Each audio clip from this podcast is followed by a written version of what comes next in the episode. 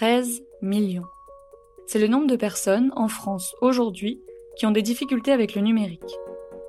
Bien sûr, on pense aux personnes âgées, et pourtant, il y a aussi des jeunes ou des personnes précaires qui n'ont pas forcément le matériel ou qui ne comprennent pas comment Internet marche. Ça vous étonne?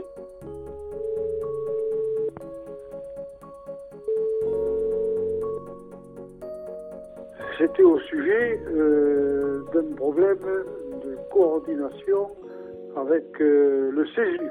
Il fallait euh, remplir un papier que nous n'avions pas. Donc c'est Philippe qui m'a indiqué comment faire pour le récupérer avec Internet. À partir de début mai, dans le podcast Solidarité numérique, on vous emmène dans les coulisses du numéro d'appel qui répond à celles et ceux qui en ont besoin. J'ai reçu cet appel début avril, c'est-à-dire que je venais de me connecter sur la plateforme Solidarité numérique, c'était donc un de mes premiers appels. Une maman, elle s'est présentée comme telle, m'appelle, appelle la, la plateforme et je récupère l'appel.